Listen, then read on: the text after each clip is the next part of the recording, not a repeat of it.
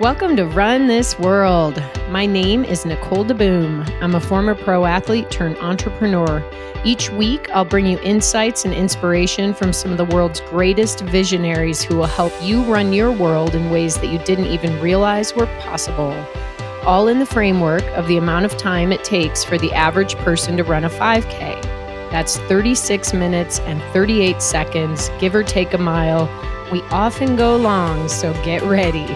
Thank you for spending some time with me today. Now let's get this workout started. Hey there, everyone. Hey, many of you have now listened to episode 24, the story of Kara Burns called From Prison to 26.2. It is emotional and gritty and full of incredible messages and inspiration. But there was one topic that we really we didn't touch on. And after the interview, we both felt that it was important to do part two and touch on this very sensitive and personal issue because there is a positive message that comes out of it. So, with that, let's bring Kara back on the show. Hey, Kara, welcome back to Run This World. Hi, Nicole. I wonder if you thought you'd be back so quickly.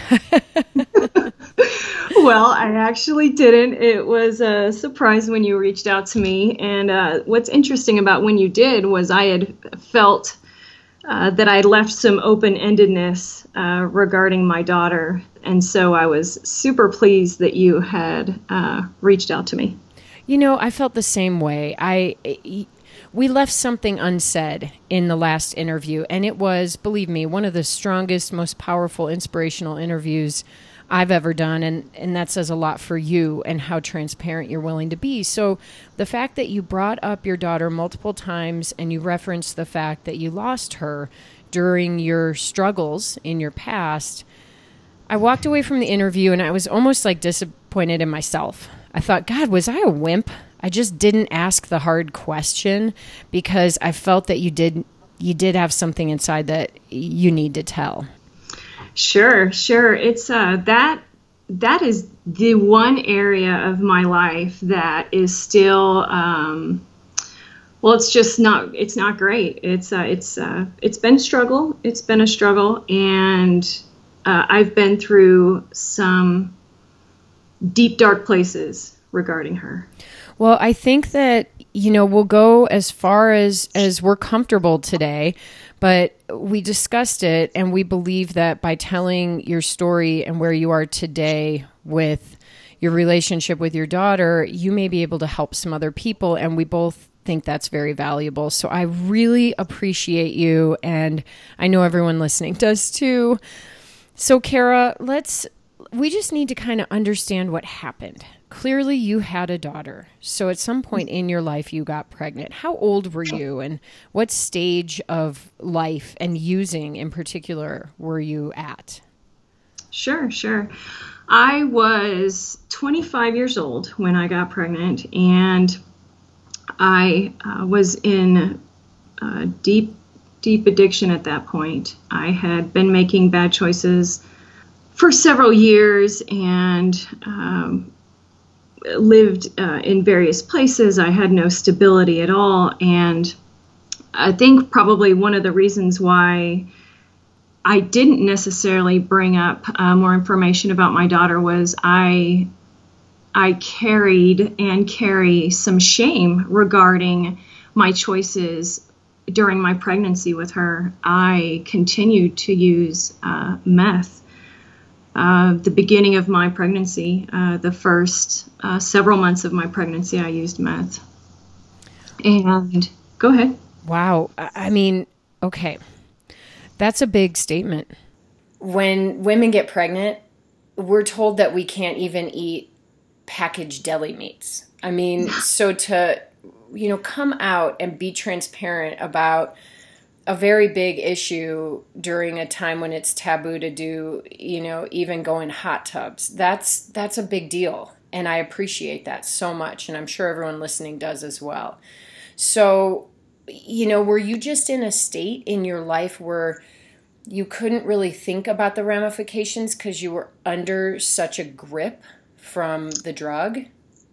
You know, that's accurate, Nicole. I I think that using during pregnancy is goodness, uh, it's it's just absolutely horrible. Uh, I I can't. You know, there's a few things that are just right up there, and um, using during pregnancy is definitely one of those things. And so today I can look back on it, and you know, it, that's kind of where the shame the shame is rooted, and I will tell you that uh, I was in a in a spot where I didn't understand. Uh, I didn't understand that I had a life inside of me. I was completely 100% self-absorbed. It was all about me. I didn't understand um, really um, what was going on. And that's part of the drug use. Um, you know, that's why I continued to use meth. Was it took me to a place where I could, you know, forget and uh, I continued on that way until uh, June. In June of 2003, I was arrested for possession, one of my many arrests, and it was an absolute blessing uh, that I was arrested that day because then consequently uh, I, I got clean. So that was a, a wonderful, wonderful thing that happened and I stayed clean, uh, continued to stay clean, obviously, through uh, the jail sentence, and got out of jail in uh, September. And I gave birth to Ansley uh, in October on Halloween of 2003. Oh my gosh. That is cool. She's a Halloween baby. she is. she know, is. Oh, this is just so fraught with uh, positives and such scary negatives too. So were you in a relationship at the time? I was in a relationship uh, with her father. We were together, and then I obviously got pregnant. Uh, we both used methamphetamine, and we both got clean during that time. We went to live with his mother, uh, who is an amazing woman. Uh, she is shown me uh, more love uh, throughout you know that time and you know just really currently than you know I I want to say that I was you know not necessarily used to. She is uh, uh, the ability to give unconditional love and um, I just I value and respect her. So she allowed us to come and live with her. And um, that was really the start of both of our, you know, new lives together. Uh, Ansley was born, and she was the most beautiful baby. And i know i know everybody says you know my baby's the most beautiful but objectively i can tell you that ansley legitimately was the most beautiful baby. Uh, she was just breathtaking uh, when she was uh, a baby. And uh, we continued to to get better. I, I started my catering career uh, my ex-husband he uh, started a tree service, and we, you know, grew our lives. And and how long did that stage of life last? Lasted for four years. We uh, ended up moving out and getting our own place, and unfortunately, uh, the marriage didn't work out. And so when we split, uh, and I moved out it was uh, pretty much a short time later that I relapsed on meth. I had experimented or played games with alcohol the entire four years uh, that I was clean from meth, and that was a period of time where my brain told me that I could drink. You know, I would. You can drink. You can just have one, and you know, drink socially and hang out with people. And so, you know, that's the game I played. And it took it took four years um, for me to finally relapse on meth, but it happened. And uh, I had joint custody with my ex husband at that point, and uh, Ansley uh, went to go stay with him. After I relapsed, my ex husband relapsed uh, not too long after I did, and Ansley uh, went to go live with her grandmother for a, a short period of time that was when uh, her aunt and uncle stepped in, which was um, such a wonderful thing. Uh, they stepped in and um, took over uh, both my ex husband and I handed over a temporary guardianship at that point to them. And I remember thinking to myself, you know, this is a chance for me to get my stuff together. I'm going to, um, they give us a year basically, um, kind of is how that worked. Get your stuff together in a year, and uh, you know, we'll we'll talk about you know possibly what living arrangements look like in the future.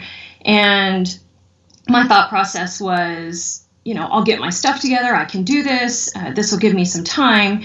And about six months later, I got federally indicted, and so uh, that that didn't happen. That just that did not happen, and so um, her aunt and uncle have had guardianship of her um, throughout this time and have done uh, an amazing job of of parenting her. Kara, this has got to be really just plain old hard to talk about. I mean, it, it, being separated from someone you love is tough, especially when you have feelings like shame and guilt tied into it. And you know, here's the thing most people listening aren't going through something as extreme as you, but everybody listening can relate to having shame in their life. So I wanted to talk about that for a minute. And specifically, yeah. you know, what is it that causes us shame? And how do we get yeah. rid of it?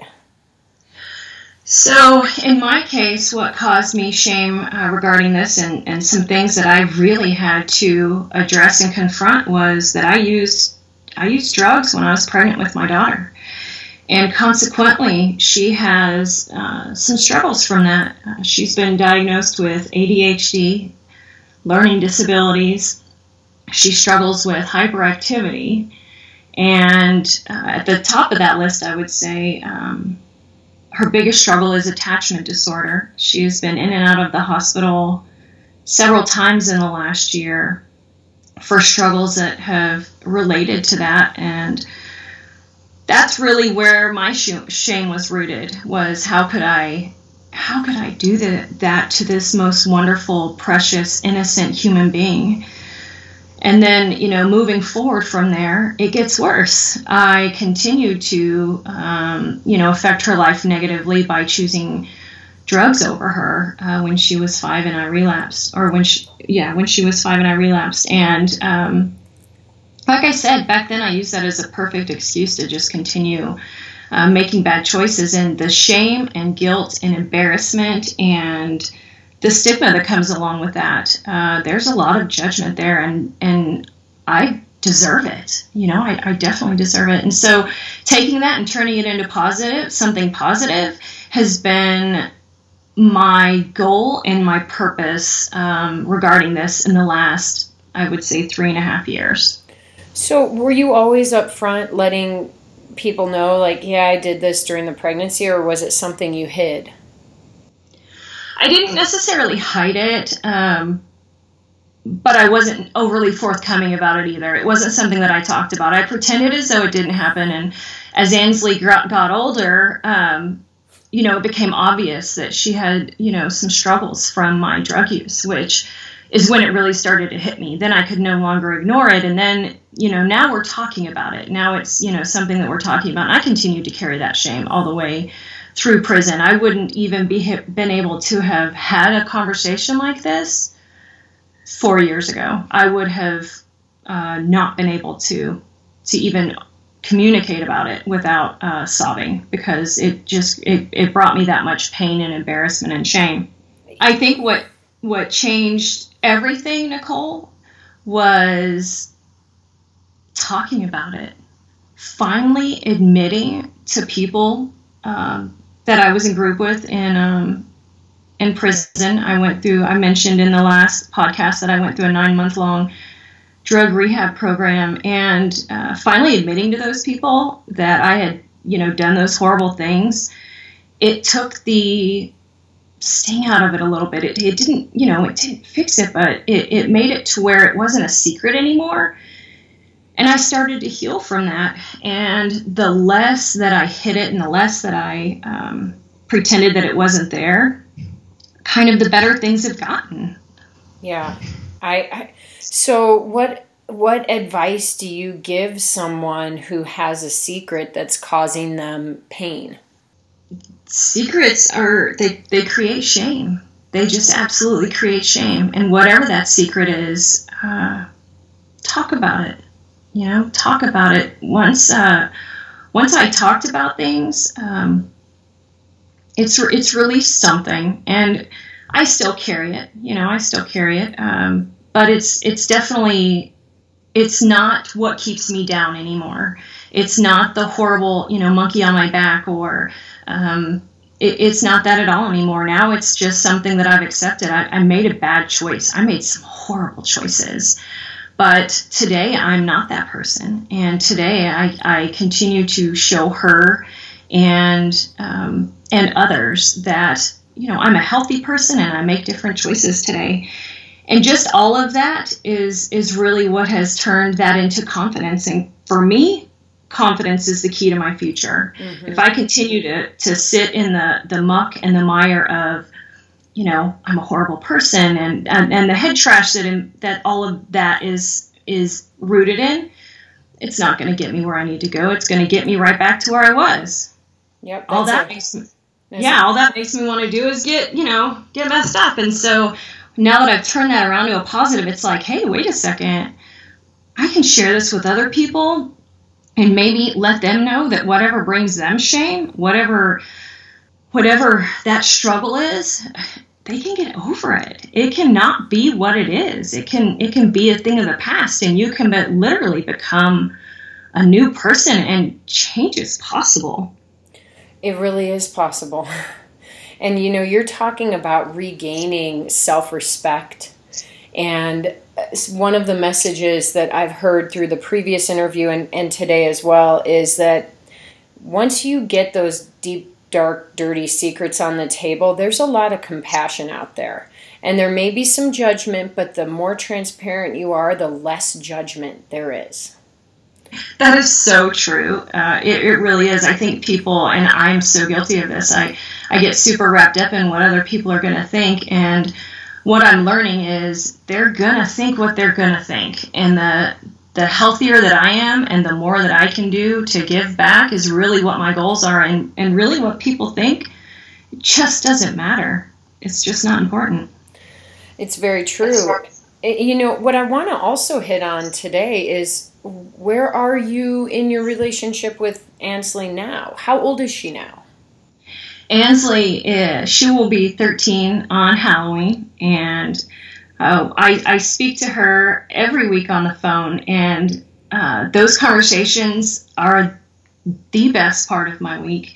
She is an amazing young woman. She uh, writes her own music, and she loves music, and she's articulate, and she's funny and I getting to know her as a person is the most exciting thing for me. It it it just is the the, the most amazing thing. I, I consider it just such a gift to be able to be a part of her life.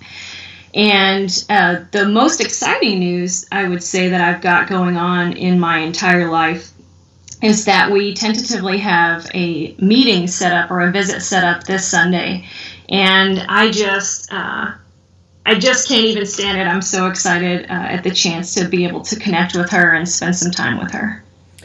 Well, Kara, you today have connected with a lot of people, and you know, I think we've really got a great message out there that just tags on to everything else you're doing in your life, and it's all about forward, positive progression. So I really appreciate you being open today. Is there any final message that you want to share that you think may help people listening? Absolutely. I would say the final message is, you know, whatever that that thing is for you, and I'll call it that thing because you know what I mean when I say that. Whatever that thing is for we you. We all know what that is. Yeah, we've all got a thing yes, whatever that thing is for you, you know, that thing for me has has been my daughter, uh, and and the choices that I've made, uh, and overcoming that, and now uh, fitting into her life and being a part of her life. So that thing for me is my daughter. Whatever that thing is for you, change is possible. it is possible to uh, to get rid of the shame that's associated, whatever that looks like or whatever that means, and to move on. Uh, like I said earlier, confidence is the key, and uh, I just really would like for people to know that if you just don't quit trying, just never quit trying. I've just never quit trying with this or really anything in the last three years. I just continue to give it everything that I have and and and push and push and push. And uh, I believe that um, that's really the key. And I just would like for people to to hang on to that message. Just just keep on trying because it's going to turn around. It's going to go your way. Oh, I love you. Thank you so much. You're amazing. And by the way, everyone, you all know this, but Kara started an amazing program where she's also giving back to people who she's they're they're doing a similar path to what she's been through and her program is called Restart Denver. So there'll be a link to that in the show notes. But Kara, you hit your funding goal of $2,000 in like a day. You've got support. It, was, it, it, wasn't quite a day, Nicole, but I'll tell you, it was two and a half weeks, and uh, my heart is just absolutely full about that. And so uh, we we raised our goal a little bit, and and I believe that we can hit it. We now have a, a four thousand dollar goal, and uh, just the overwhelming support and love through this has, has been amazing. And I just want to continue to uh, request people's support of this project because it's it's going to change some women's lives. It's going to uh, provide some informal support for some women who really really need it. And uh, I just would ask, you know, to please go to our Facebook page. Uh, Nicole will have that on the on the show notes, and you know, visit our GoFundMe. And, and if you feel, uh, you know, even if you you know donated five or ten dollars, that's going to make a difference, and it adds up. And and I just so much appreciate um, everyone's support. It's it's it's so meaningful.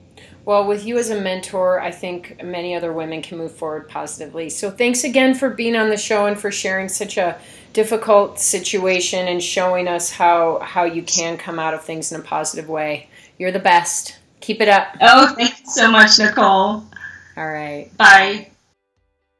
Well, everyone, I'm sure you can agree that we don't really want that episode to end.